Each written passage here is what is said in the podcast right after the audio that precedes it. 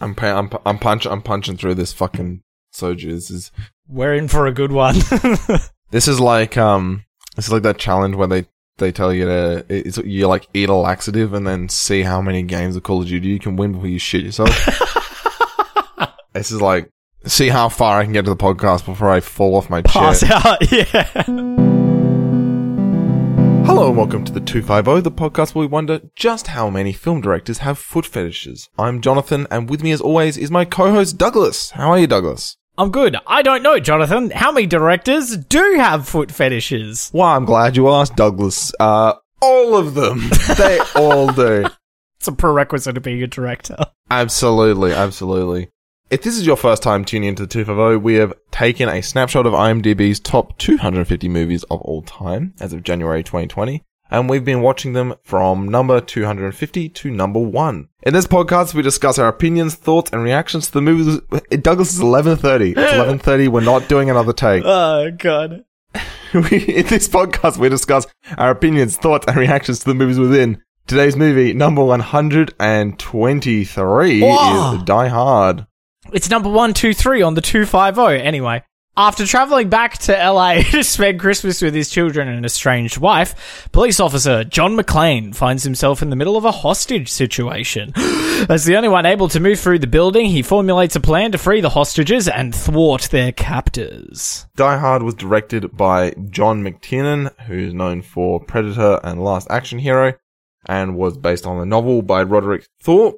And screenplay was written by Jeb Stewart, known for The Fugitive and Lockup, and Stephen E. D'Souza, known for 48 Hours and Commando. Let me tell you, those writers in particular worked on a lot of terrible movies from what I saw on IMDb. Just, just dog a shit across ratings. the board shit house. Someone had someone I forget which one it was, but one of these people had a movie that had a 3.1, which is That's atrocious. very low for IMDb. It's extremely low. IMDb Yeah, is it's very, forgiving. So, It it sure fucking is. Yeah. yeah. Uh so yeah, good stuff. It's it's almost like they stumbled onto a tight script and Yeah. engaging plot line. Like uh monkeys and typewriters, Douglas.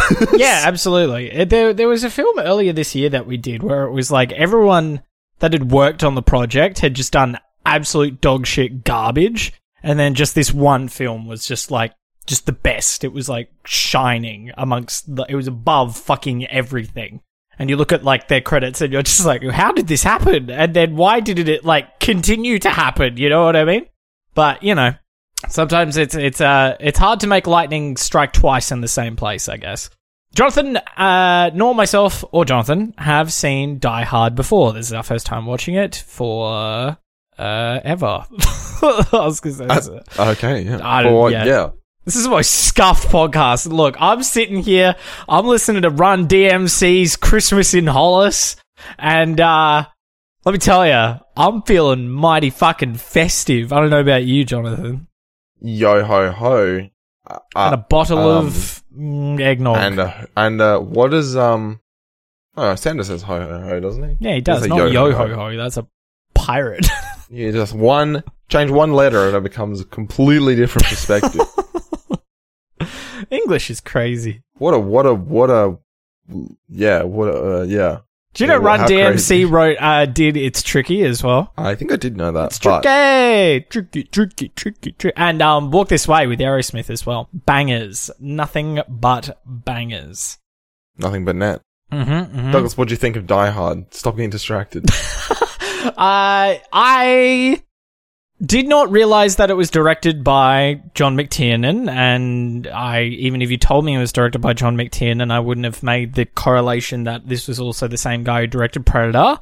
But now that you say that, it all makes sense because I get very much the same energy that I get out of Predator from this. Like, very much a, a director who is very confident in their lead actor and their ability to be like big hot action hero kind of like helped make the name of both the actor and the brand and solidified it for a very long period of time even into the present day that we are recording this the end of 2022 and yeah i it, it all makes sense. And i i compare and contrast it to Predator a little bit, I think, but two very different films, two different intents, but I do really like how smart this film is. Good. I mean, it's uh, we're suckers for thrillers. Mm, we are. Suckers for procedural. I don't know what that is. I don't know what itch that fucking tickles in my brain. Mm. It's the Infernal Affairs itch, you know? Like, it was right, right at the very top, man. Got us. I just, I just love. I, I was the last movie. What was the last movie? Uh, don't. Don't. I'm not sure if you looked at me, my eyes just went so wide. I was like, fuck is the last movie? Batman Begins. Yeah, I think it was like almost like procedural elements to like Batman Begins as well, like the setup. Yeah. I love a good, s love a good setup. I just Setup, want a movie yeah. with pure setup. Yeah. I, I uh, the the Ocean's films are great for that just like that's true. Yeah, yeah. It's an hour and a half like of setup and then setup. 10 minutes of knocking over the pins. Yeah, that's true. exactly yeah. Just quick quick side note because we are talking about John McTiernan. John McTiernan was the person I was thinking of. It's so fucking funny because if you look at his known fours, Die Hard number one, cool. Mhm. Secret movie that I will tell you in a second. Then Okay. Last Action Hero and Predator. Okay. Yep. Die Hard 8.2, Last Action Hero 6.4, Predator 7.8 stars out of 10. Okay. Secret movie, movie number two, Rollerball. Okay. Rollerball. 2002. Yep. It is, appears to be people doing a race where they, where they street luge on streets. I don't know. Description. The big thing in 2005 is a violent sport which can have some pretty serious consequences. Dot dot dot. Like dying. 3.1 out of 10 stars. 2005. The, the film was made in 2002, but they the the furthest reaching they could go is three years into the future. they really, they're like, it's going downhill, baby. I mean, 2002, like, it's like, well, 9-11's happened. We're just, America's doing a whole bunch of, uh, uh, human rights violations in the Middle East right now. It's all downhill for I mean, here. economy must have went into the fucking dumpster, man. Like, yeah, it must have been tough to make movies in No, 2002. no, no. no. I think they were fine. I think GFC was like a fair bit later. What was like? Um, what was a really solid two? Oh, okay, never mind. Lord of the Rings was being made around 2002. You know what? Yeah, There was 2007. a of, was there was a little bit of money being splashed around in 2002. America was doing fine, Douglas. It is True, like Minority one of the most Report. prosperous times. in- yeah. No, no, no. I mean like military spending. oh well, yeah. I'm I'm I'm talking the film industry, baby. Uh, Well, Spirit, well- yeah. Jackass, yeah. That's Yeah. a pretty low budget movie. Let's be honest with ourselves. Oh yeah, that Jackass had like ten dollars and a Anyway, thing of anyway, Die tape. Hard. Die Hard. why is it called? actually, can we? Why is it actually called Die Hard? Do we know? Uh, because it's based on a book. When you write an action book, you just gotta slap some you got to get those hook hook words. some yeah. some masculine sounding words together, and then Bob's your uncle. Mhm. And What's everyone afraid of? Dying. I like that. That's good. Dying. And what is what is what are, what are men like? What are men like? You know, kind of. being hard. Yeah. Smack them both together, and then like it's like fear, but like also like, oh yeah, I can feel my testosterone bloody coursing through me. and then you put Bruce Willis on it as well, and do it. Whoa, yeah. It's the it's like the video where Asa Akira's jerking the guy off and she punches him in the nuts. he's, sh- he's shooting ropes across the room. That's Die Hard, baby. Oh man, shit. Uh, Alan Rickman, God rest his soul, looks so fucking hot in this. I just want to say that at the outset. He's so attractive in this film. God rest his soul, but he's so hot. I think he was a hot dude. I like I like Alan Rickman. Yeah. Um, Do you, okay, here's something that's gonna fuck you up. That dude's been dead for six years. That's spooky. That's Right. very spooky. Right? Wow, that's really spooky. You're I right. remember That is quite I remember spooky. fucking learning like when he died. And I was like, "Oh my god, that fucks me up." And then it's just, you know, it's just one of those things. It just fades off into the back. I wonder how long it's been since Ron Williams has been dead. There's a question for him. Good looking dude. Terrible fake German. Alan Rickman. I didn't mind it. I think it's I was going to say I think it's intentional, but like no, he yeah. no, I don't mind it. I think it's fun.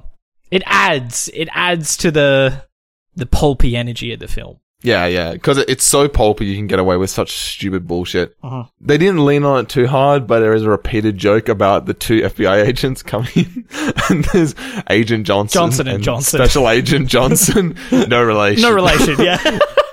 which is which is really funny because I think the film is mostly pretty serious up to that point. Like it's it's like drama to thriller levels of serious, and then that is like so goofy. it plays itself seriously in the escalation of events, I think. You know what I mean? Like every event that happens, it has like a ripple effect of like, okay, this happens logically next.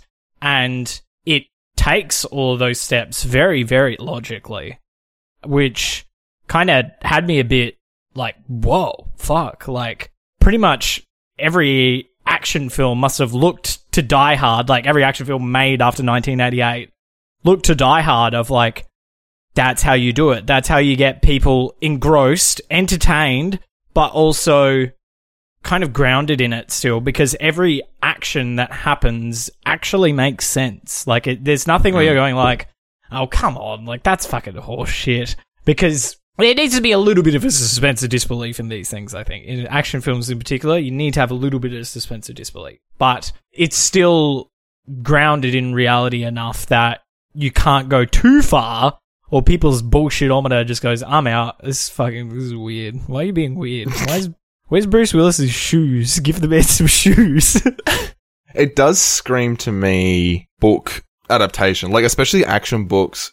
Obviously, like they're also quite pulpy, but I think it's more common to have the plot pretty tight because you don't have as much to lean on if it sucks. If the plot is no good, then you better have like the other two or three aspects be good because uh, whereas with movies you can make something that's flashy and exciting, which does not say this film isn't flashy and exciting and some of the gun gunshots and explosions and your classic fucking action film stuff in this are very engaging just on their own. yeah. Yeah, as is classic, jam a bunch of it into the into the final act to sort of like you you talk about this all the time about like loud noises to wake people up in the third act Yeah. of a play. Same thing. Screaming in the, in the third act to, yeah, to wake everyone up. Yep. That's the way to do it.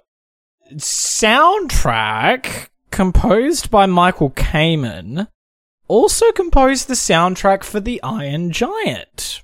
Wouldn't you Hmm. know it? Pretty cool. Oh.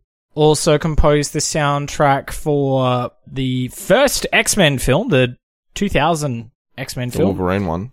Uh, no, no, no, just called X-Men. It's just called X-Men. Wow. Um, and then also Terry Gilliam's uh, 1985 Brazil as well, which is a very acid trippy film that I think a lot of people like. Mm. Um, I liked the soundtrack. I think the soundtrack, it is an orchestral score, but I've liked it more than I've liked other soundtracks because it is the sort of classical bits of it. I like quite reserved, which makes sense because Hmm. Bruce Willis spends a lot of the film sneaking around and stuff. So it'll be little flourishes, which are really fun. They, I, I like them a lot. Me too. The other fun thing is that they, they adapt a bunch of the tracks to quote unquote Christmassy instruments. That's just great. I, I, I, I love when people do that, even if it's like really cheesy. I remember in Pacific Rim 2, my favorite bit being them playing the girl from Ipanema. Is that what it's called? The elevator song? Oh yes, yes, yes. Yeah, uh, Ipanema. Ipanema? They play it with like a bunch of like classical Chinese instruments and uh, I was like, that's hilarious. I love that. It's what, what a great little bit. smart. You actually, you, this, cause this reminds me, Christmassy, right? Set during Christmas, the whole bit is that you felt quite strongly about this being the best Christmas film, right? Yeah, I'd never seen it before, but I knew it was the best Christmas film. I think on one hand, I agree with you. it's a very entertaining film to watch at Christmas time, but it's not like it's just set in Christmas. Like it's not. Yeah. it's nothing particularly like Christmassy about it beyond the fact that it's just set in Christmas. Exactly. I think it's actually like it's a good setting. Just like plot wise, you're like, oh, cool. Okay, well, they're having a, sh- a Christmas shutdown party. It's quite a normal thing at an office. Hmm. John McClane wants to go go home and see his wife and children because it's Christmas.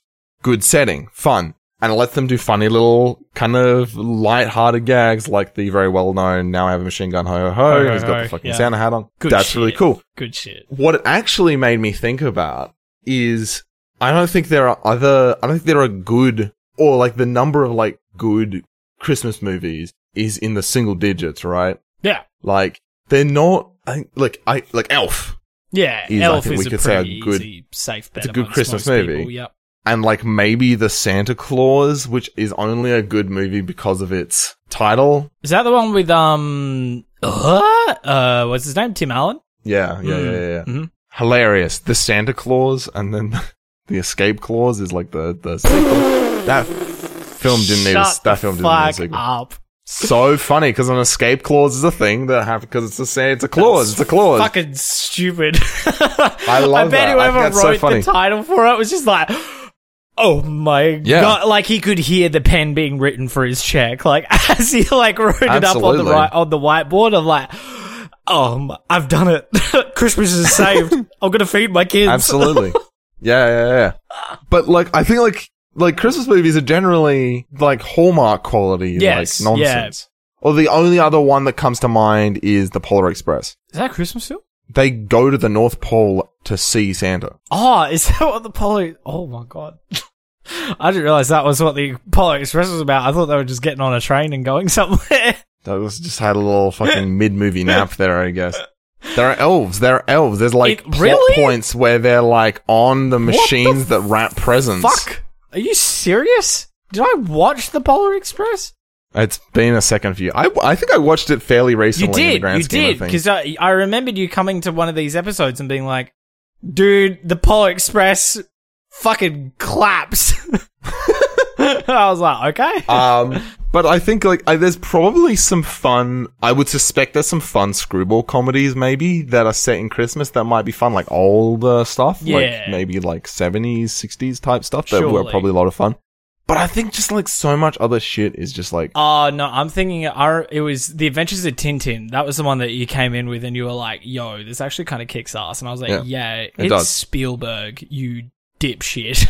oh yeah, okay, yeah. What? I don't think Spielberg had that much to do with it. Oh, maybe he did. Maybe he did. There was like a recent film where Spielberg said he was involved, and and everyone was watching, and they're like, "I think you were there for like five minutes, and then you wrote your name on the poster." fucking Edgar Wright is attributed for writing Adventures of Tintin. No wonder it fucking claps. Simon Pegg and um, Nick Frost are in it as well. Or yeah, yeah. I mean, naturally, if he's going to be writing for it, naturally, I reckon that's my favorite Christmas film is The Adventures of Tintin Douglas. To have anything to do. There's a boat in the in the poster. I've got a sneaking suspicion that has nothing to do with Christmas. Hey, prove me wrong, baby. Okay. Within the next forty minutes of podcast, prove me wrong. I don't think I'll be able to. I don't think it's enough time.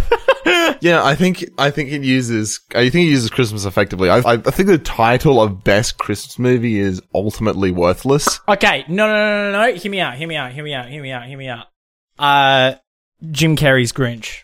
Oh yeah, there are uh, there are Grinch ones, aren't there? Grinch is yeah, yeah, just like any of the Grinches, but like primarily Jim Carrey's Grinch. Well, I wonder what distinguishes these films from the the soulless cash grab. Wait, even better. Just thought of it then. Muppets Christmas Carol. Muppets never miss. Fucking prove me wrong. I don't think people liked the new movie or the movie before that. But Michael Caine's in it. How can Michael Caine is Scrooge? How can you go wrong with that? I do like the Muppets, but I I hate think they've had a very long string of. I, I, I'm sorry, Kermit. I just don't like Christmas. I'm sorry, Batman. I cannot. I cannot put on the red hat and pretend to be Santa for you this year, I young just- Master Wayne. I just don't want it. I don't want Christmas anymore, Master Wayne. I hate. I honestly, Aha. I hate. I hate Christmas so much. I'm going to burn down Batman's house. Die Hard. Uh, who's the um the guy? Hans's right hand dude, big uh buff dude, blonde hair. He rocks. He was really good. Isn't that? Isn't um? Carl? Isn't Is that his name? Yeah, it is. yeah, Carl Mm. Alexander? Wait, I'm just. Alexander. Mate, I'm, I'm getting mixed. Go- I'm getting mixed up with the last film. Rutger Hauer's not in this. Is Yeah, no, no, no, no. We watched a film recently. Rutger of Hauer Hauer isn't in this. I promise. Yeah, yeah. Rutger Rutger Hauer's in Batman Begins. He wasn't, but okay, okay. He's not here. I promise. You're not. You haven't missed anything. I see a large blonde person. of European ethnicity. That's Rutger Hauer. Rutger right Hauer. there. Absolutely. Uh, whack a pair of glasses on that man. Can't tell the difference, but take them off. He's he's got the Clark Kent effect. Exactly. What did you want to say about Alexander Godunov? I just thought he was great. I just thought he, he like he he doesn't have a lot in terms of like what he's given. You know what I mean? Like in in the mm-hmm. script, he's just like he's just a grumpy dude with intention. But like we'll get to that in spoilers. We we should get to the spoiler section soon. He's got intent. He's got motive against Bruce Willis's character, and he doesn't get too many lines, but he plays it very well. And he plays like the henchman role of like an action flick very well. Mm. He reminds me of a lot of what John Wick's henchmen kind of guys are like. You know, they don't have too much script, Mhm. but with what they do in an action sense is fucking awesome. Like the actual the sequences that they're a part of are so memorable. So I feel like I do have a I do have a, a touch on this point, but I think by and large I did I did like him a lot. Yeah, mm, De'voreaux White, who plays Argyle, the hacker, yeah, fun dude. fa- found him a little annoying. Oh, really? but I but I think that's just in terms of like an '80s film hacker is yeah, like true. Yeah. a very particular like cheesy. But like, come on! It's what it was one of like the. It's got to be like one of the at least one of the most like mainstream versions of it. When did when did Hackers come out? That's my question. I think it was the '90s proper. Hmm, ninety five. Hmm, damn. I think I think I think the like cool hacker like sassy hacker thing is is uh, started coming up around this time perhaps. Because computers were becoming more and more a thing, but but not but not enough that people actually understood like how they worked. So you could get by with the dude just going like, "I'm in," and then people will be like, "Uh huh." This said, for a sh- you know schlock movie type hacking, like in terms of like computer interfaces and stuff, I thought it was like s- pretty Pretty convincing. convincing. Yeah, yeah, yeah. For like 80s tech or like just past 80s kind of tech, I'm like, yeah, I'm it's it's believable enough. I like the bit with the terrible 80s touchscreen, which I think Yeah. is in and of itself a joke where they're just Yeah. like, this thing sucks. Like, boop. It takes like 5 menus to get to where you want to go. Yeah, yeah. Uh, I, I, That I thought that good. was, uh, that was excellent. Ah, It's just like, whatever. He's fine. Yeah. I found him annoying. I found him annoying at the end, basically. He was, Hmm. uh, he was a lot. But, um, yeah, I will, Bruce Willis. Be Willie, what did you? Be Willie, No, we're just talking about, we're talking about everyone's fucking performances. I think this film solidified him as the action guy very well. Um, and I can't help but feel for him in a present day sense because, you know, he's had to stop filming because of that. He's got a brain disease, I believe, of some form that's preventing him from acting. Parkinson's or dementia or something? It's, no, it's something else that's more niche. It's, it's like, Oh, it's something to do with like the inability to like recognize words or something like that. It's a casus or something like that. Something along that vein. Anyway, ah. I can't help but feel for him because he's just he's obviously got so much to give and he's obviously very passionate about what he does and loves the film industry and loves what he does and that pours out of every single fiber of his being in this film. He's just obviously having so much fun playing this roughhousing fucking submachine gun toting barefoot motherfucker. Like it's so incredibly specific as a character that it's actually so timeless as well that we're never going to get another Bruce Willis, John McClane character in film history. You know what I mean? I think you also like. I think sort of this flavor of film is behind us a little bit. Like not Mm. even like uh not even like a social change way, but I think just like It wouldn't sell. If you if you were to do Die Hard in 2022, it wouldn't sell. yeah. I think it. I guess it wouldn't push the boundaries enough. Maybe it would be all it is, but it. it we just. It would like those films can exist and they do exist, but I Mm. think they're sort of pushed off as like schlockier stuff that's sort of not as. It appeals to a niche general market now rather than a mainstream market. Making it in 1988, it appeals to a mainstream market because that's what the supply and demand is. Mm. Yeah, the the landscape of cinema and how it is right now is a completely fucking different uh, kettle of fish. If you want to open that can of worms, I'm down. But anyway, I feel like we should probably get to the spoilers before we open that can of worms. Jonathan, would you recommend 1988's Die Hard? Would you die hard, Jonathan? Are you willing? Are you willing to die with a rock hard right now. Douglas. so put a gun to my temple. I'm hard right now. Absolutely. Um, yeah, yeah, yeah. I think it, it's just sort of fun. Like, I Yeah. enjoyed it the same way I enjoyed the new Top Gun film. Mm. It, it's just Mm. plotted really well. It's paced really nicely. And it's got the thriller slash procedural vibe that we sort of just have a weird bug for in the 250s. So, um, yeah, I, it was, it was a very enjoyable watch. I mean, it's, it's probably got no shortage of problems to it, Yeah. but in terms of just pure Did I have a good time? entertainment value, like, can't be beaten. It's such a great action flick, such a great screenplay, and such a great book, obviously. Like, the initial premise is obviously so strong for this to be as strong as it is, and definitely influential. Like, unquestionably influential to other actions and other thrillers and things like that of this Mm. nature. I can't help but feel like you know the film called The Raid, 2011's The Raid, Do I ever? Indonesian film, right?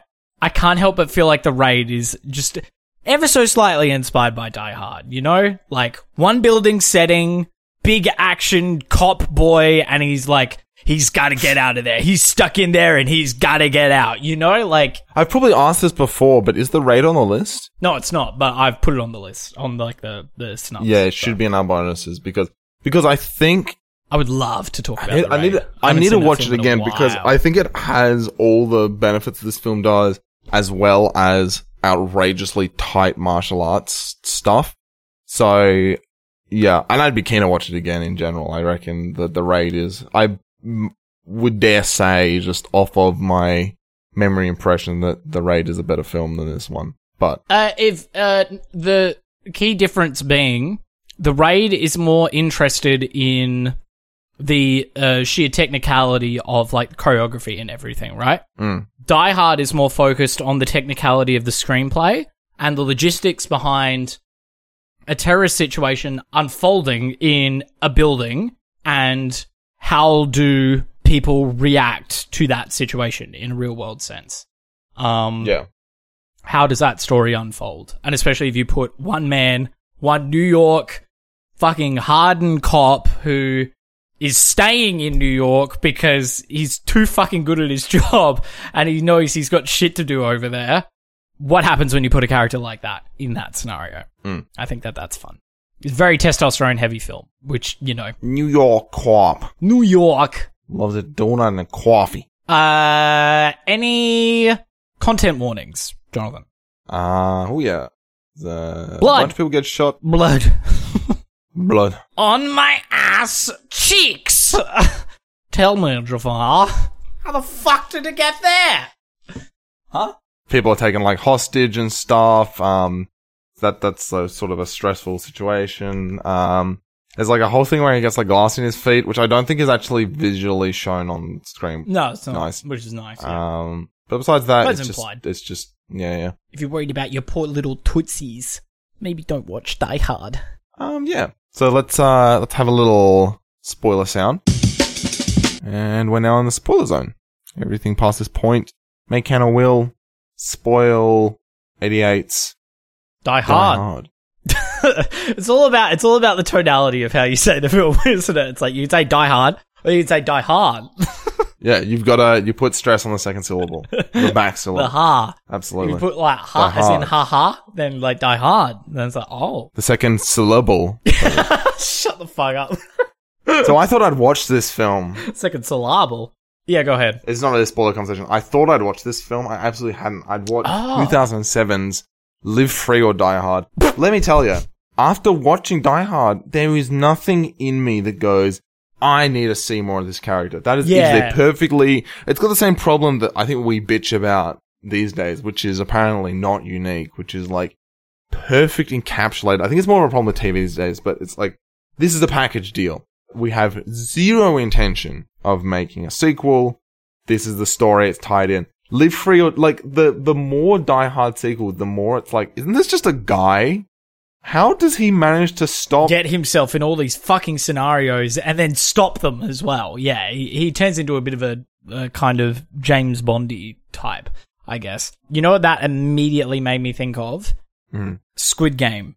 Squid, the, like Squid Game Oh, is a yeah. perfect package. Like just as a TV show and like the time that it came out, like the socioeconomic landscape in the world that it came out, it was perfect.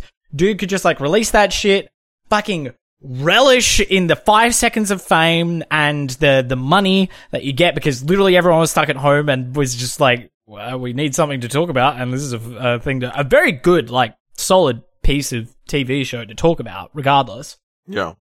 But it, like the pandemic definitely helped. Like it definitely helped to get it on like the the world stage more or less. But then because of all that fucking overwhelming fame and love and support that he got, he was literally like I have to make another one because everyone is like Oh, when's the next one gonna happen? You gotta do another one? You gotta do another one now? And fuck me, I really got a feel for for writers who are put in that position, who they write something and they're like, "Yep, that's it. That's a story. That's all I want to talk about." It's like, as you say, perfectly neat little bow.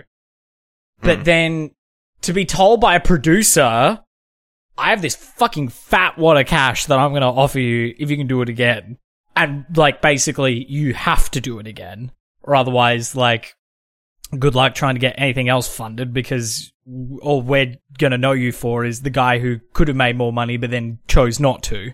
Yeah, it's just so fucked up. I feel so sorry for screenplay writers. They have it rough. The Mandalorian had the same problem. I Hmm. thought it was a great self-enclosed story, and They just had to fucking make another one. they did bait a sequel. But that was that was the other thing is that the the the fi- finale of that show, I was like, this is like the worst episode out of the entire show. Like Mm. the because it felt like they were sort of baiting a sequel. Like Mm. it sort of threw it all out the window. Hmm. Yeah, yeah. So, so, so anyway, it doesn't matter. We don't care about the sequels. We're living in 1988, Douglas. We are. Die Hard 2. What's that? 9/11. don't know what you're talking about. I can take a knife on a plane all I like. Doesn't matter. My neighbor Totoro, I love it. Akira, my favorite. Yeah, yeah, yeah. John Wick. John who? I didn't like. We were talking about. Uh, what was his name? Alexander Gu- Godunov. oh yeah, Carl. yeah, yeah, yeah, yeah. I didn't Why like his final fight scene. I like plot wise, plot wise, perfectly placed in terms of thematically what it means for the situation. Great. Fight scene itself, I found it a little limp. But it's I such a cool a little- set piece where he like gets the chain fucking hung around him and then Bruce Willis like pushes him and like falls off the staircase and then he like boom slams into the wall and then he's like hanging by the chain. That shit's Thought it was a bit limp. Thought it was a bit limp. Or Not you're my talking favorite. about like the the stuff leading up to that moment, sure, whatever. Just kind of like I think the literal, literal actors almost fake hitting each other. Thought that felt limp. sure, alright? a little bit glib. The, chain thing, sure, fine. It's cool. That's it's fine. it's cool. It's fine. It's pretty cool. he, I bet I bet he died hard. I bet he had a fucking all right. I hope so. But I just think I think like compare maybe compared to some of the other actiony type stuff going on in the film, it's just not quite as good. Like uh, like thriller type stuff, like the shootout in the in all the construction areas. I think there's two or three of them Mm. are all like, oh yeah, fuck yeah, I'm fucking stressed, fuck yeah. And um, the bit where he's like jumping the the vent. The, the ducts when uh, Oh yeah. people are chasing oh him. my god, I love that sequence so much. There's so Shit much like that, shit like- where like he puts himself in these incredibly precarious situations where you're like, yeah, okay, you would die. If you did this, you would die. But because you're Bruce Willis, you get away with it, and that's fine. But it, it- the the journey that McTiernan takes you on through these incredibly like you have to suspend disbelief so fucking hard to get through some of those sequences. I'm talking the submachine gun and taking off the the fucking uh, all that's coming to mind is lanyard. What's it called? The the strap that like holds the the submachine gun Yeah. like around his shoulder. loosening that shit, hooking the submachine gun in the thing, and then yeah, doing the whole vent sequence. Huge suspense of disbelief, and then the fire hose, tying that around your waist, and then jumping off the side of a skyscraper to then dodge an explosion, shoot a window, and then crash yourself through the window just in time. And then realize that the fire hose is still hooked around your waist and you have to get that shit off, or otherwise you're gonna fucking plummet to your death regardless. Huge suspense of disbelief. But the journey that McTiernan takes you on to get to those points and the actual like exploration of those ideas in and of themselves, you're just you're shitting your pants. You're like, oh my god, I just I hope he makes it. you know he's gonna make it, but it gives you all of the the things of like, oh fuck, he might not make it, or something else might happen. He may he'll make it regardless, but there'll be he will win at the loss of something else, if that makes any sense. Like there'll be a price to pay for winning. Yeah, the the the fire hose thing I think was great. I I think the film I think this is not the only example of it, but the film does a good job of layering problems. I guess. Yes, like it's not just like he has to jump off a thing. Here's a fire hose. Cool, he's done it. Cool wins. It's like no, okay, now the fire hose is still on him. The What do you do with reason he's jumping off, yeah, is because yeah, the fucking yeah, every everything's like about to somewhat interconnected with something else. It was it, it it's good for that. It's just quite well plotted. I wonder how much of that comes out of the the book, yeah. book. Mm. um, because I think you maybe want to the adrenaline up. I guess it's the same in a film, I guess, but but once again, it, it does very much feel like it benefited from being uh, written work first. So Curse the 250 and it trying to get me interested in books and reading. it's a good baby. Ugh, I love a good book. unbelievable. I have to update my Goodreads, fucking put this on a. Oh, that is. Having to use Goodreads is a good enough reason to not read. That app sucks so really- much cock. Yeah. Pretty much the only reason I use it is because it's hooked up to my Kindle, so it kind of like keeps pace with what I'm reading. Speaking of, I have a book that I really did. Anyway, Would you Would you think about Al, the the uh police officer Al Allen? Oh yeah, I didn't mind him. I think he's fine. He gets enough character kind of growth, but it also I believe your review on Letterboxd has some commentary on it. Is that correct? I thought it wasn't big complex commentary. It's more on the writing of the film itself. I thought because because I was sitting here thinking, what's the morality of this film, right? Like what? Because because most works are trying to communicate a message, even if, if it, even if it's not intentional. It's just sort of a byproduct of being a writer and having ideals. Is that you then write things that uh, benefit those ideals, show those ideals as correct. And, and I think I, I this film is like very American Yeah. in that Yeah, yeah, perspective. And this is like not a huge complaint. It was just a little odd in that the film ends with Alan being like, because Alan's whole deal is, I shot a kid. I'm understandably horrifically scarred by that experience. I have promised to never pick a gun up again because fucking of course not. Like that's insane. Like, like you no shit you would be scared to death of like ever try, ever pointing a gun at anyone ever again. And then the film is like, he's back in the saddle, folks. That's right. Nice Alan, who you've grown to love. He can still kill a man. Yeehaw! and of course you can have the, you can, yeah, the and, and that's the very American take is like, well, he was killing a bad guy. Yahoo! Yeah. Like that's He was coming at me, Chief. I had to put him down. But the yeah, the message in its like rawest form is this guy didn't want to shoot anyone with the best reason ever to not want to shoot anyone because you fucking just uh, ruins you killed somebody, baby. You fucking murdered someone. Of course you. And then they're like, he's still got it. He's a good American cop. That's right. He can shoot a man at a moment's notice. Like like that. That was just it was just weird to me. I don't think there's like any like there you you can't really. Hmm. it goes um, back uh, on its uh its intent a little bit there. Yeah, yeah. I, can- I don't can think the that. film. eh, Yeah, I, it's not. It's maybe less against the intent, but it just makes just like a. It's like a weird move for the character. Yeah, yeah. It doesn't. It doesn't necessarily. He doesn't have like a like.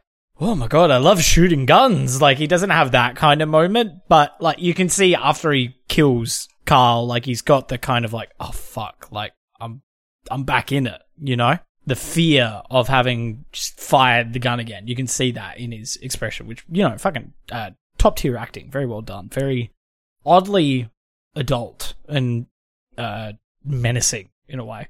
Um, but yeah, I can hear I that. was, I I was can sitting there, I was looking, I was looking at the film for this whole thing because the other thing I was looking at is whenever you have a bit like he is the big uh, Monopoly Man CEO, and like, oh, we're gonna kill him because he was actually a terrible person. It's it's sort of like not written that way, which is also very American. Is like Mm. he was like he was like he seemed to be like a cool enough guy for a CEO. So I was just sitting here i- i- like trying to find some more depth to the message of this film, and the film's message is cops shooting people is good, and um, Germans are bad. yeah. the most American possible take.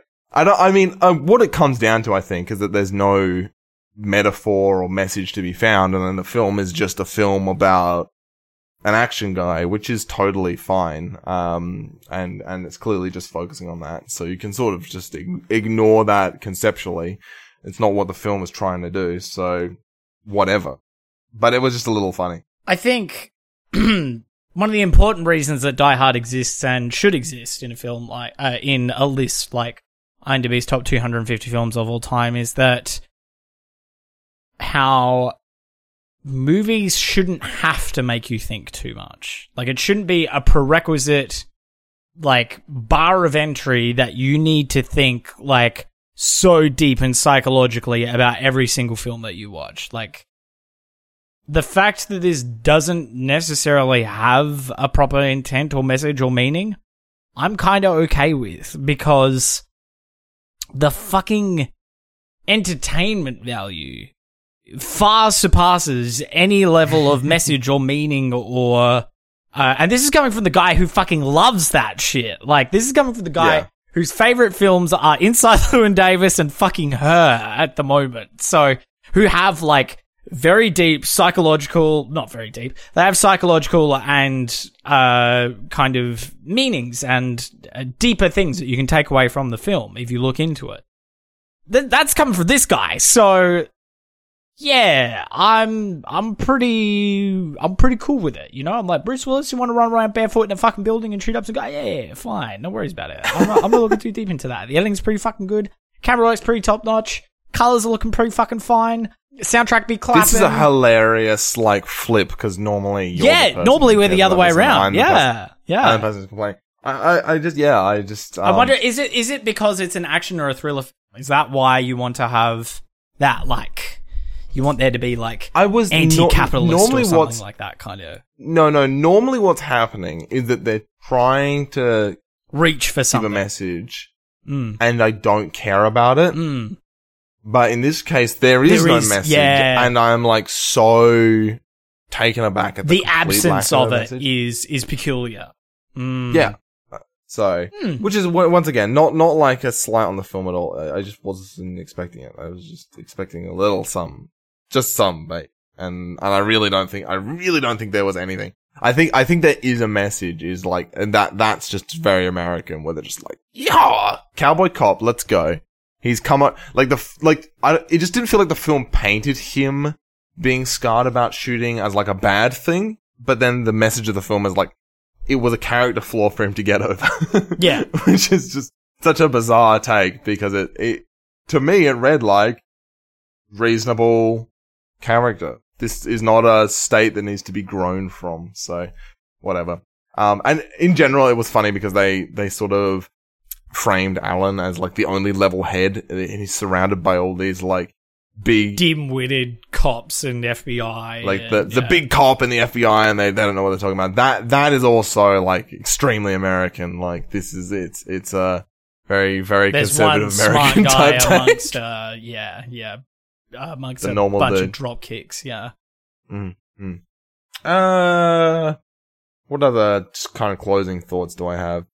Yeah, I don't think I don't think I mentioned this, but oh no, I did mention this. I just said that like the the absolute complete destruction is unabashedly quite fun to watch. Is a note that I put down, and I You gotta, agree with that. I think that's that right. yeah. Uh, my my final takeaway is uh, quotable lines. This film has them out the fucking wazoo.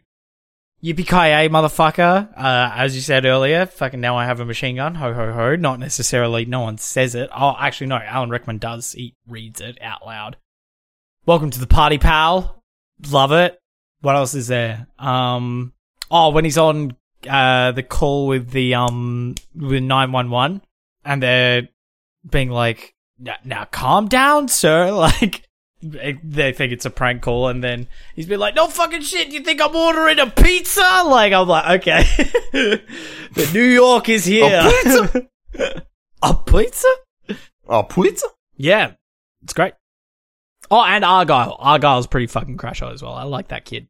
He's he gets like barely any screen time, but the bit that he does is is great. He just chills out in the fucking limo for like three quarters of the film, and then just comes out when shit's all done. Ah, I love that man.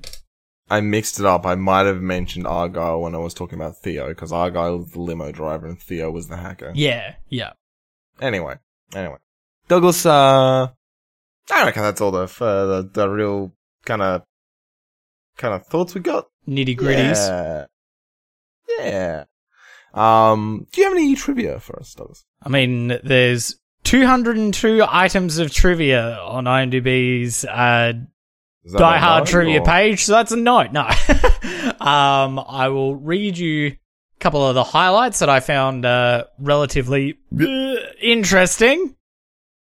Clint Eastwood, Frank Sinatra, Burt Reynolds, James Caan, Richard Gere, Harrison Ford, Sylvester Stallone, Al Pacino, Arnold Schwarzenegger, Don Johnson, Richard Dean Anderson, Michael Keaton, Jeff Bridges, Mel Gibson, and Robert De Niro all turned down the role of John McClane.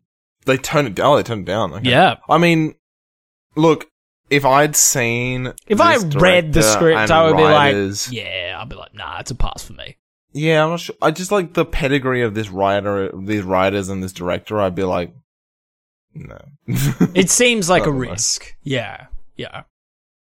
And I think Bruce Willis was willing enough to take that kind of. I mean, he does with fucking anything. He says yes to just about anything and everything. That man, he loves the film industry. So yeah. Um, director John McTiernan found it necessary to cut away from Hans Gruber's face whenever he fired a gun because of Alan Rickman's uncontrollable habit of flinching from the noise and muzzle flash. If you look at Rickman's face when he shoots Takagi, you can see him wincing. that is, uh, that's funny. Oh, poor guy. Yeah. He's scared. He's twist out. Uh, the scene in which Gruber and McClane meet was inserted into the script after Alan Rickman was found to be proficient at mimicking American accents. The filmmakers had been looking for a way to have the two characters meet prior to the climax and capitalized on Rickman's talent. Yeah. Wait a minute. Wait, so Alan's British. Alan? Is he? He's British. okay. Yeah, yeah. 80% sure. I mean, I got Christian Bale wrong, so you might want to double check me on that one, but. I don't know that his his, his American accent story is like that good. Mm. It was fine, I guess. I don't know. I'm not sure. Whatever. Yeah. For the shot where Hans Gruber falls from the top of the building, Alan Rickman was really dropped 40 feet onto an airbag with a blue screen cover. The background was later edited in. A stuntman held Ah. Rickman up with a rope, mirroring Rickman's line repeated twice in the movie. The stunt crew was to count to three before releasing. But to get a genuine reaction from Rickman, the stuntman released the rope on the count of two, not three. Rickman later said during a Q&A that the stunt was purposely done on his last day on set. Very cheeky. Can't help but cheeky. not Wonderful. trust anyone on set after they uh they Yeah. they tell you we're going to drop you on three, and then they drop you on two. Al Leong, who plays Uli, who's one of the uh one of the henchmen in Hans's uh, merry crew, improvised the scene where he's eating a Crunch bar and a Mars bar a few moments before the SWAT team shootout, as he felt the scene could use some comic relief. Leong made sure to ask director John McTiernan for permission, claiming that he didn't want to get yelled at for taking food. Writer Steven de Souza said, quote, that assured him a longer life. I was killing somebody every eight or ten pages, but that moment made him interesting. He's one of the last guys to die. End quote. Have we seen him in something else? He, you know what he's in? What's he in? He's in Big Trouble in Little China, Douglas. Ah, He's also- yeah, of course he, he also is. plays Genghis Khan in uh, Bill and Ted. Oh wow, there you go. Cool I guy. knew it was familiar. cool guy. I knew Very it was fun. familiar. Very fun. Hmm. The original script called for terrorists to hijack the building and for a superhero cop to stop them. The cop who can't be stopped. Uh, director John McTiernan modified the script to change the bad guys into thieves pretending to be terrorists so that the audience can enjoy their intention of grabbing a load of money. He felt having terrorists as the villains would make the movie less enjoyable and give it a political angle, which he wanted to avoid. McTiernan also changed the hero, John McClane, into an everyday, flawed man that rises to the occasion in dire circumstances. He felt the audience would identify more with him rather than a quote unquote super cop. Um, you really, you're right. Yeah, it is. It is the cop that can't be can't He's be the, stopped. he is the cop. Super cop. Can't be stopped. I did know this early, like early, right at the beginning. Is like like they give him like an immediate flaw that is like scared of flying, Mm. which is like fine. I don't understand why in that scene he then has to like. He's an asshole to this fucking random. The guy's like, "Here's what you do: you take your shoes off and you walk around." I'm like, "That is wonderful advice. Thank you, random guy I'm on a plane. Thank you so much." And he's like, "I'm a gun. That's right. I've, I'm a cop. I've been a cop for 11 years." And the guy's like, "Oh, I'm so sorry for looking at you. I don't, or like giving you advice. Look at that. I you thought you were going to shoot me. That's a very American take as Yeah, well. yeah, where yeah. you're just like, yeah, geez. I mean, hey, the Louise. cops that fucking uh, finger on the trigger, my baby. So uh, yeah, Hmm. gotta be careful with that shit. like the fact that they're like, here's a dude who's allowed to take a fucking handgun on all plane. oh yeah, you can tell he's not like a flight uh, marshal or anything either. huh? Yeah, yeah, he's just fucking open carry. Yeah. Only a couple of the actors who played the German terrorists were actually German, and only a couple more could speak broken German. The actors were cast for their menacing appearances rather than their nationality. Nine of the twelve are over six feet tall. Nine of the twelve. Make uh as a half Dutch person myself, Douglas, they make them tall over there. They're, uh, They do. You are very tall. big folks, hello, I'm a tall person. hmm The costume department had 17 undershirts in various stages of degradation on hand for Bruce Willis. Seventeen? Yeah, yeah. Oh my goodness. The costume Oh department be like, what stage is Bruce Willis at? We've got to remember the continuity of the film. is he at 13 or is he at 14? He's at 15! Fuck! Get him off! In an article for the 30th anniversary of Die Hard, Bonnie Bedelia stated that the first thing she thinks of when someone mentions Die Hard is Alan Rickman. The two became friends and had lunch together every day while shooting the movie. She expressed how lovely and gentle Rickman was in real life. He, I, I gather he was quite a nice dude, yeah. all accounts that I've heard from everywhere is just that Alan Rickman is just the nicest guy. I remember watching Harry Potter like behind the scenes is his stuff, and he was such like a you know he's Snape, he's a savage prick to the Harry Potter and the kids, but whenever they weren't shooting, he was just the nicest to you know Daniel Radcliffe and the rest of the gang. So, ah, I love that man. The fictional Nakatomi Plaza is the headquarters of 20th Century Studios, so the studio could use one of its own buildings and didn't have to hold back on stunts and action sequences. While Jeb Stuart was writing the screenplay, he did a tour of the building and immediately incorporated some of the locations and objects he found there into his script as set pieces, such as the cart that McClane and Carl end up riding during their fight. The company charged itself rent for the use of the then unfinished building. Some of the middle floors were occupied by legal and administrative departments, so only empty floors were used for filming. Still, the filming of scenes that involved gunfire had to be postponed until after hours because some of the employees from the active floors started to complain about the noise. I'm trying to work down here! Hey! Keep it down up there! I had a note with this, and I thought I was incorrect because one of the summaries or something that I read was like, they didn't say Nakatomi Plaza as in like, uh, well, they, they mentioned it in the summary. Instead of going like, an office building, they're like, he goes to LA to Nakatomi Plaza, which sounds like, oh, okay, so Nakatomi Plaza is like a real place that like people know. And, and it wasn't all, but that reminds me because I remember the first thing they come in, I'm like, the cute little like bonsai, it's like bonsai styling. Obviously it's not bonsai, it's full size trees, but they're like trees that have been styled in that way and they're on these like mounds of dirt. And I'm like, that's very cute and it makes sense for a Japanese company to like sort of embrace that conceptually. but it just looks like they dumped a bunch of dirt in the fucking front parking lot. And it turns out that's exactly what they did. Absolutely, yes, sir. Uh, needs be where needs must, you know. Absolutely. Um, I've got a couple more here that are quite interesting. Um, and then we'll call it there. Alan Rickman nearly passed up on the role of Hans Gruber, which ended up being his first film role. He had only arrived in Oh. Hollywood two days earlier and was appalled by the idea of his first role being the villain in an action film.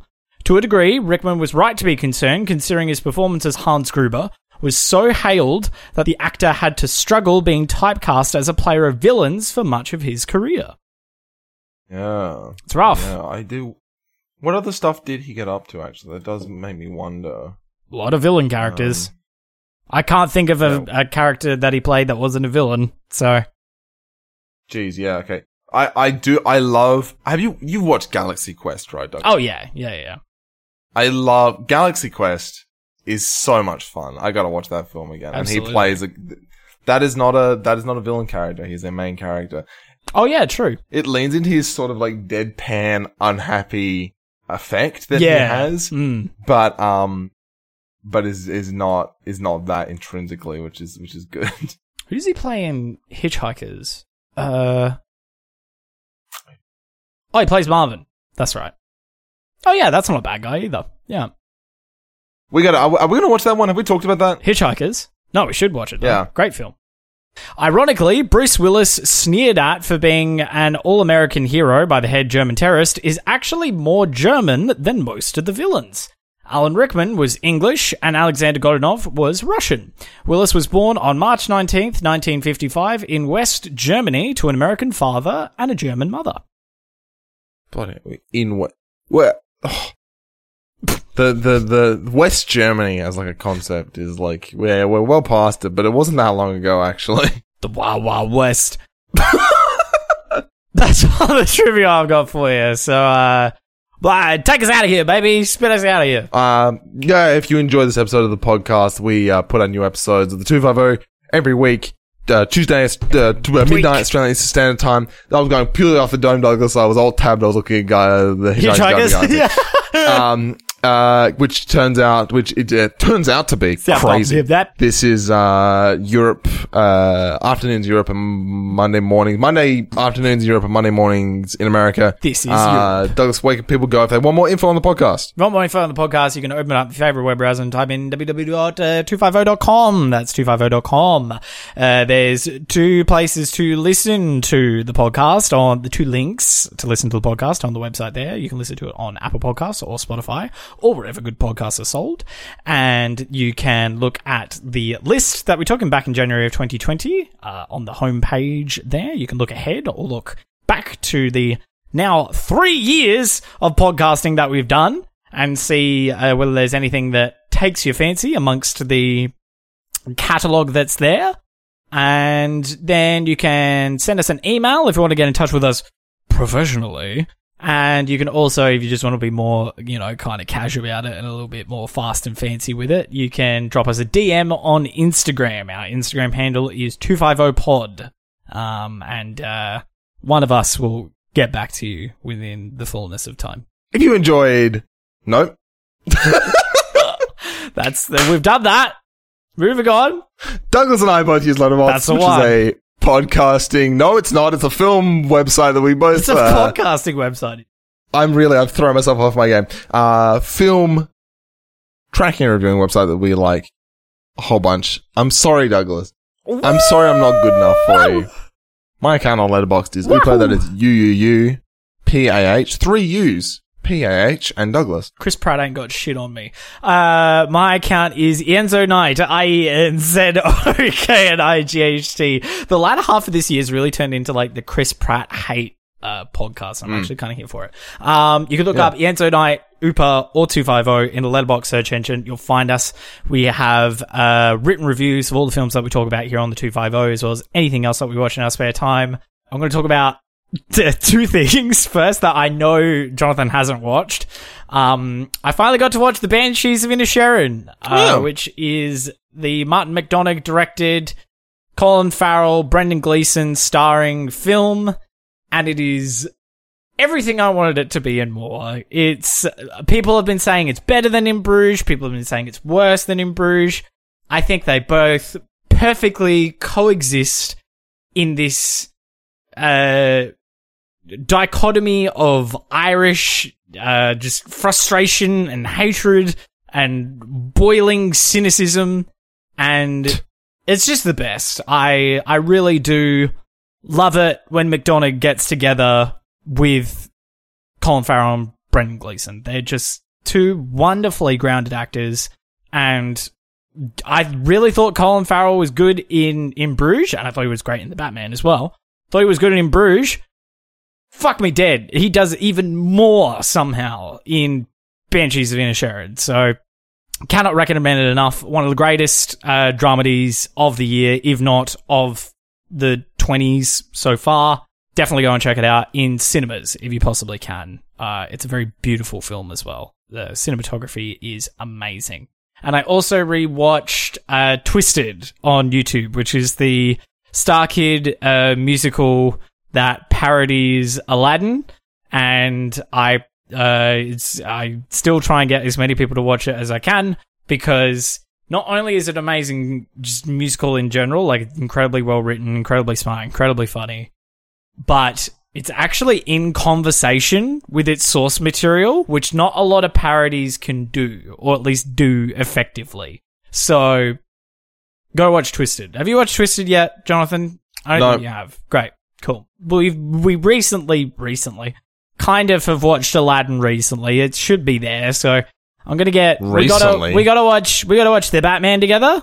We gotta watch Glass Onion together, and we gotta watch Twisted together. So It was like two years ago we watched fucking Aladdin. Dog. chop chop, motherfucker. Let's go. We both have seen Avatar two, baby. Woo, woo, woo. So I was writing this in my notebook. Avatar: The Way of Water. T W O W. It looks like Avatar 2. What? I don't know if I haven't heard anyone talk about that yet. That's right. That's a hot. That's a hot. That's a cold take from the Two Five O podcast. Douglas, what'd you think about? Actually, we can't talk about it too much. We're gonna make this. We're gonna make it our next.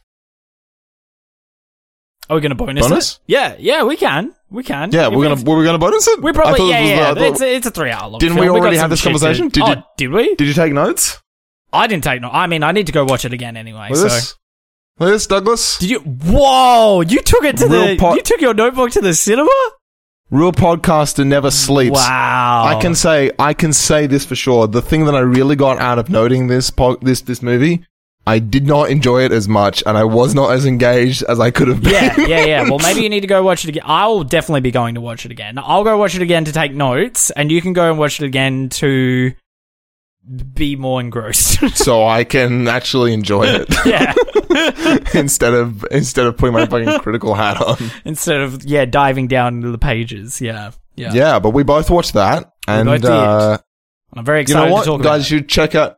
No, no, actually, if there's one thing you do, go to it. Don't do it. No, God. go to my account, like my fucking review. I'm so proud of myself. I'm so proud of myself. I need that one to look. It doesn't need to be headlining the fucking reviews on like on like the, On the- on yeah, Letterboxd on on, that on that page. I just need it to be at the top of my reviews on Letterboxd. Which That's is like all. it's what? What's the benchmark for that? It's like six. four likes. Oh, great, easy, easy piece of cake. it's at three likes, motherfucker. I need one more, please. What? Uh, I just looked at it. Then I think you're at four. Let me look at your profile. Am I I? want to see if it's oh, Douglas, where's my profile though? letterboxd.com If I was slash to- triple U P A H. I think it's slash user slash, but that's okay. No, it's just slash triple It's just U P oh, it's just slash. Yeah. That's fucking crazy. Um, it does have four likes, but Four- Gran Torino likes, and but- Mandy also have four likes. So you need to get one All more, right, folks. You need, need one, more lucky like. listener. For the love of God, either that or I'm gonna have to delete my Gran Torino or my Mandy reviews to bounce it up. All right. Well, thank you for tuning in to the 250. Uh, more on Avatar in the new year. Merry Christmas, That's right. motherfuckers. Um, have a safe holidays. We're doing the really good thing that is like known to be effective with media uh content creation, Douglas, Mm-hmm. which is um waiting a couple of weeks instead of doing it when it's still when the iron's hot. Yeah, yeah, yeah. We wait until it's out of cinemas to talk about it on the 250. Absolutely. I, I would say my super short thing is I enjoyed Avatar 2. Yeah, me too. Go go check it out. If you can, go check it out in cinemas, especially in cinemas. Fucking, you, uh, you, it's, yeah, you need to see it in cinemas. I will probably talk about this again on the episode. I sat in the front row. Bold. Don't. D- so, so Very what bold. happened some, some, no, no, some friends of mine got, so Hoyts is one of the cinema companies Aussie, yeah, yep. in, in uh, Australia. And, um, and so my friends were gifted some Hoyts Lux tickets, which is a, I don't know, I assume this is a thing in other countries as well, but they're like the fancy theater, right? Where Yeah, instead of having a normal cinema seat, you have like a small, like, um, recliner. recliner chair. and- yeah. and you a can get people to bring you drinks room and, like, yeah, yeah, Terrible, t- like legitimately my friend said it's some of the worst food they'd eaten all year. absolutely. It's Um, disgusting. And expensive drinks. Horrifically expensive. Forty dollars. Yep. Forty dollars. A normal ticket is like twelve. Um so cool. Awesome. this TV this this this movie screen could not have been a higher resolution than 1440p. I could count pixels on the text. That's right. Atrocious. And because it's a Lux theater, there's only four rows, Yeah. I think, or five, and the back ones were all taken. So I just had to take the front, which meant the thing was keystoned like you would not fucking believe. Taking that into account, right? Terrible resolution, overpriced experience, uh, uh, uh, an aspect ratio that would make David Lynch scream. Still an enjoyable movie, and I think you should check it out. Wow, and, I'm um, really proud of you for making a David Lynch uh, doesn't think you should watch movies on phones reference, John. That's Douglas- that's very Douglas, there are- filmophile of you, so I'm quite proud of you. there's two things going on in my head Yep. at any given time. One of them is the thing I'm actively talking about, and the other thing is just David Lynch, David and it's either it's either David Lynch talking about um films on phones or that fucking like 40 minute video where he like boils quinoa.